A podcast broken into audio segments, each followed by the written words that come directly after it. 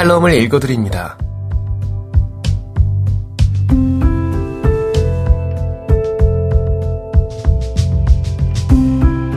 청취자 여러분 안녕하세요. 11월 5일 일요일 칼럼을 읽어드립니다. 게스터 이호준입니다.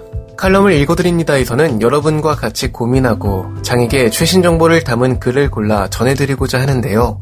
그럼 바로 오늘의 첫 칼럼 만나보시죠.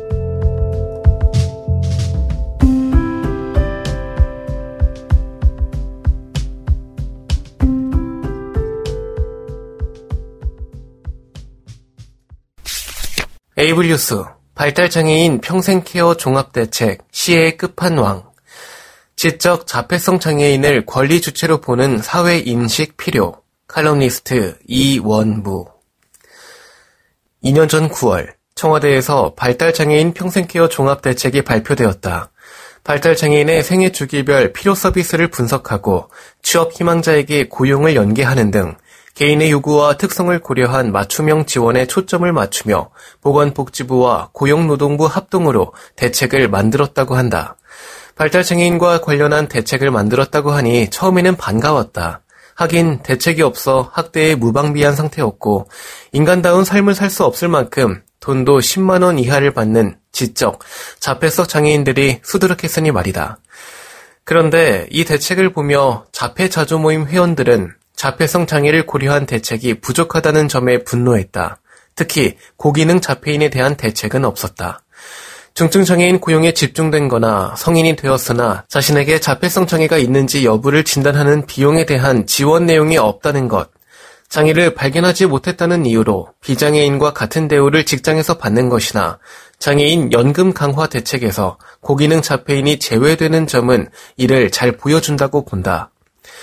지적 장애인 등 전반적 발달 장애인에 대한 대책이 부족한 것도 문제였다. 특수교육기관 확충과 특수교육교원 증원은 정부의 특수학급, 특수학교 증설계획과 맥을 같이 하는 것으로 통합교육이 아닌 분리교육 중심의 교육이 여전히 줄을 이루고 있다는 것이 대표적인 예라고 볼 수 있다. 어떻게 해서 정책들이 그렇게 나왔을까? 정부가 발달장애인 현실에 관해 설명한 다음의 말을 보자. 발달장애인, 괄호 열고 지적 및 자폐성 장애, 괄호 닫고 발달장애인은 인지와 의사소통의 장애로 자립생활이 어렵고 타인의 도움이 많이 필요해 가족의 부담이 높은 실정이다.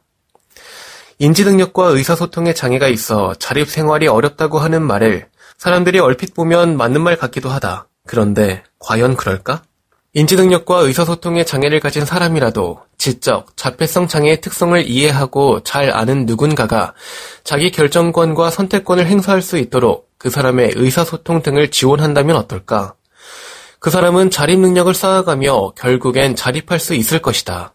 지적, 자폐성 장애인은 권리를 행사하도록 지원하면 자립 능력을 발휘할 수 있는 능력자다.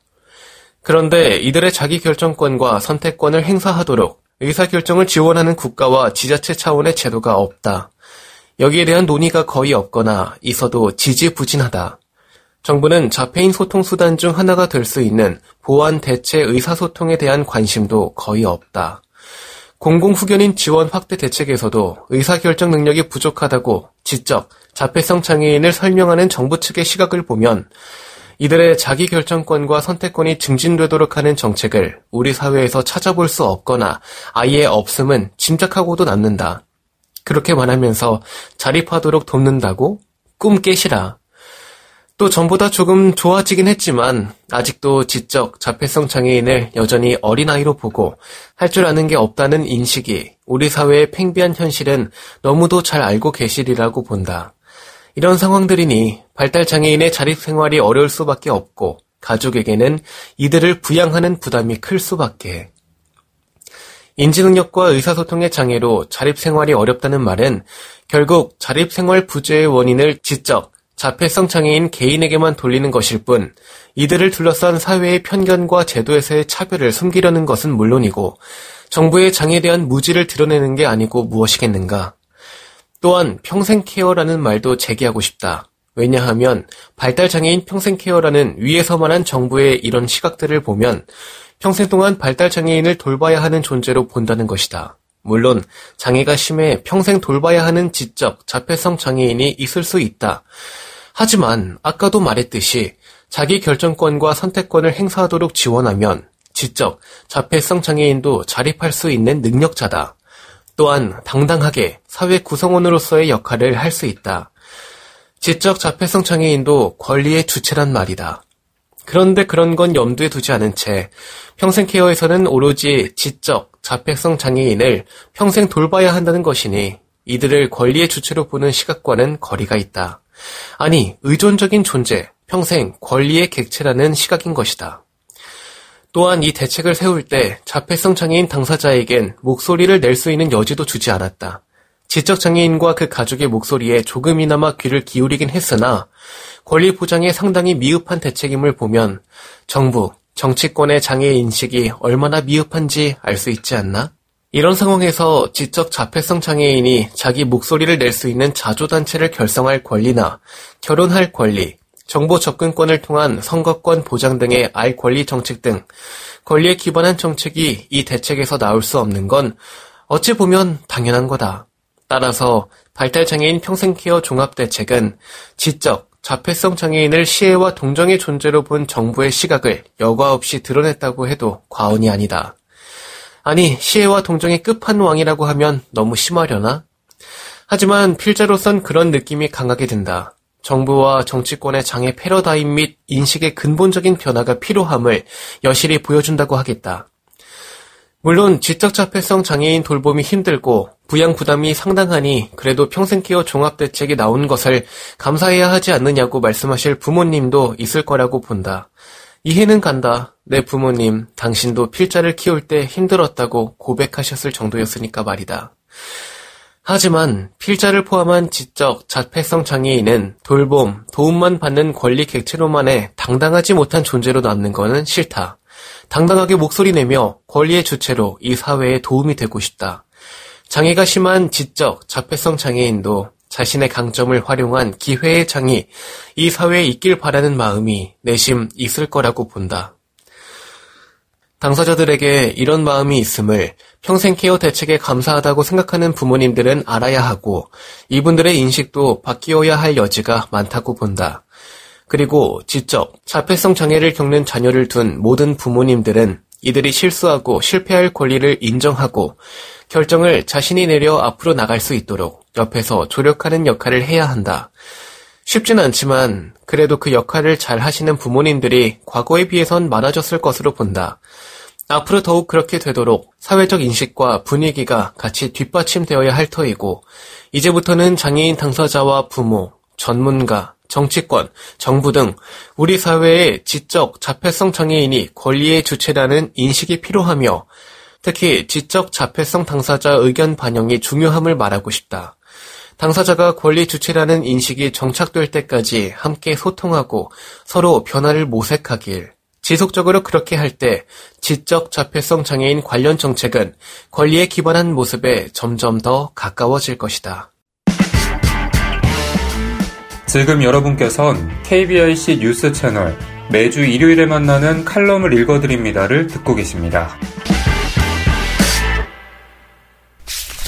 매거진 ABC Y 왜 매거진 ABC 생각 나를 쉬고 싶을 때 연극을 봤다. 에디터 한혜경 내가 처음 연극을 접한 건 고등학교 3학년 때의 일이었다. 교과서 속을 정신없이 춤추고 다니는 글자들을 가만가만 읽고 있는데 엉뚱하게도 가슴이 답답해지는 거였다. 뭐 그렇게 할 말들이 많고 나열할 사건이 많은 건지 넘겨도 넘겨도 끝이 없는 교과서를 넘기고 넘기다 지쳐서 결국 덮어버렸다. 이론으로 배우는 세상은 날 멀미나게 했다. 그 많은 것들을 내가 왜 죄다 외우고 있어야 하는지 그 이유를 찾고 싶었다. 교과서가 아닌 살아있는 문학을 체험하리라 마음을 다잡고 내가 예매한 연극은 아이러니하게도 작업의 정석이었다. 태어나 처음 내 돈을 주고 예매한 연극이라서 친구의 아이라이너를 빌려 눈화장까지 하고 극장에 갔던 기억이 난다. 그러나 아쉽게도 작업의 정석은 내가 예상한 것처럼 화려한 연극은 아니었다. 10명 이상의 배우들이 무대 위를 누비고 다니는 활동적인 연극을 기대한 나에게는 사실 조금 실망스럽기까지 했다. 연극 자체는 재미있었다. 솔로가 짝이 되기까지의 과정을 뻔하게 담은 뻔한 연극이었는데도 그렇게 즐거울 수 있다는 것이 신기했다. 연극이 마무리되고 관람객과 배우가 진행한 전체 가위바위보에서 승리를 거둔 나는 그렇게 또 두 장의 뮤지컬 표를 손에 얻게 되었다.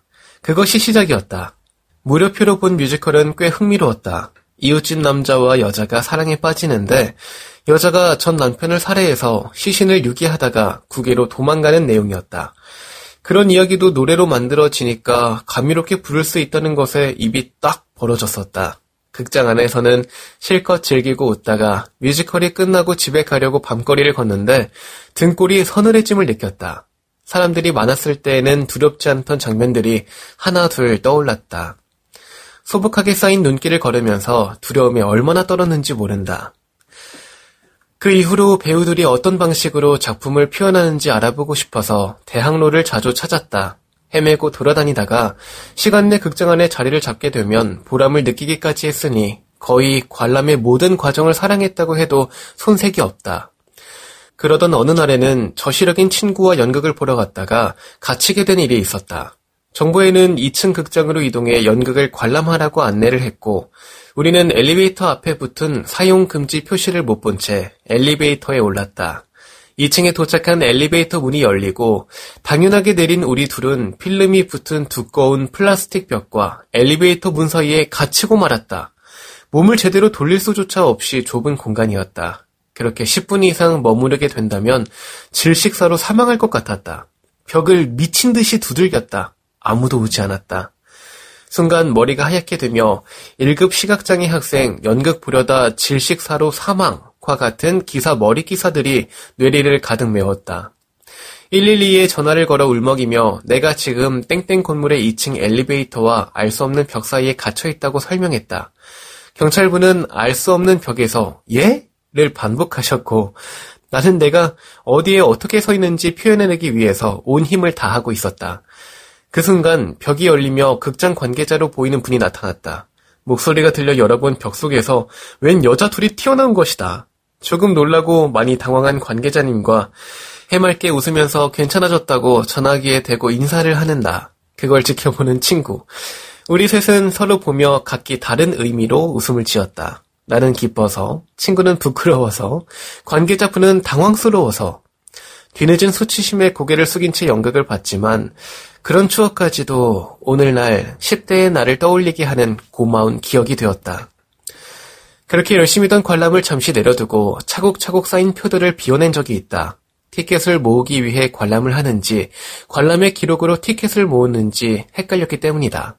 그도 그럴 것이 대학로에서 본 연극 중 지금 기억나는 줄거리는 위에서 언급한 두 작품이 고작이다. 티켓을 비워낸 후로는 어, 한동안 극장들과의 권태기를 경험하며 연극이나 뮤지컬을 보러 가지 않았다. 대학에 합격하고 나서야 돈을 모으기 시작했고 그렇게 모은 돈으로 대학로 공연이 아닌 큰 공연들을 관람하기 시작했다. 힘든 와중에도 이 시간에 무대에서 열과 성을 다하고 있을 배우님들을 떠올리면 혼자가 아니라는 생각이 들었다. 지금 생각해보면 한때는 그 배우님들을 본보기 삼아 정신없이 살려고 애썼던 것 같다. 땀을 뻘뻘 흘리며 춤추고 노래하는 이들의 뜨거운 열정에 마음이 먹먹해졌으니 말 다했다. 그런 힘을 얻은 덕분인지 대학에 입학하고 나는 나름대로 온 힘을 다해 살았다. 새내기 시절에는 하루가 모자랄 정도로 놀기 바빴다. 익숙하지 않은 환경 속에서 다수에게 낯선 존재로 남아야 한다는 사실에 싫어서 더 열심히 놀았다. 동아리 활동, 축제, 뒤풀이 뭐 하나라도 빠지면 안 될 것 같았다.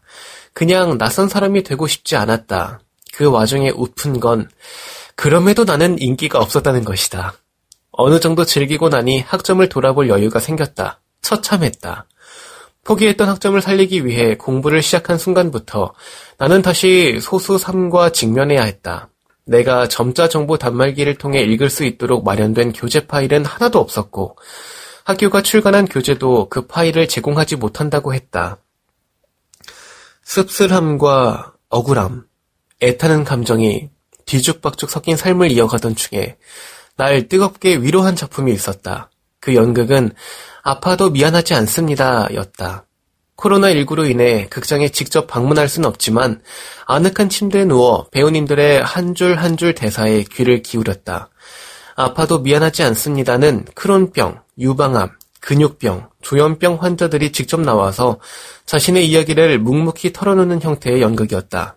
낯섦과 익숙함을 오가는 이야기 속에서 나는 경악했다가 공감했고 슬퍼하다가 손뼉을 치며 그게 바로 내가 하고 싶던 말이라고 맞장구 쳤다.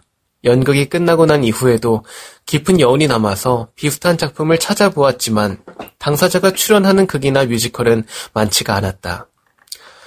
커다란 극장의 화려한 무대, 웅장한 음악과 10명이 넘는 배우들은 아름다운 사랑과 역사를 노래하고 있었지만 우리 사회 곳곳에 물들어 있는 다름은 다루지 못하고 있었다. 연극을 즐기던 나를 감동하게 할 만한 음향과 소름이 쫙 끼칠 만큼 오글거리는 대사들은 쉽게 찾아볼 수 있었지만 스스로 많은 질문을 던지게 하는 작품은 찾아보기가 어려웠다. 굳이 장애인이나 특정 지병을 앓고 있는 사람들이 아니어도 이제는 누군가의 진심 어린 삶의 흔적을 듣고 싶다. 아파도 미안하지 않습니다를 통해 내가 가지고 있던 편견들을 반성한 것처럼 공연이 단순한 여가의 단계에 머물기보다는 우리의 공존에 더 힘쓰기를 바라는 마음이 커졌다. 60분 이상의 시간 동안 내 삶을 잠시 내려놓고 타인의 시선으로 세상을 바라볼 수 있다는 것이 얼마나 설레는 일인가. 이왕이면 다양한 다름을 가지고 살아가는 이들의 시선이 욕심난 오후였다.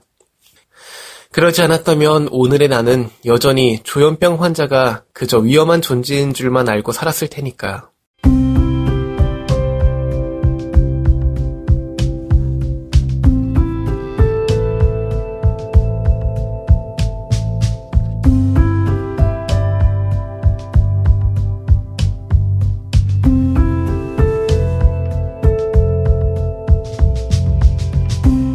11월 15일 일요일 칼럼을 읽어드립니다. 오늘 준비한 소식은 여기까지입니다. 지금까지 제작의 이창훈, 진행의 이호준이었습니다. 끝까지 청취해주셔서 고맙습니다.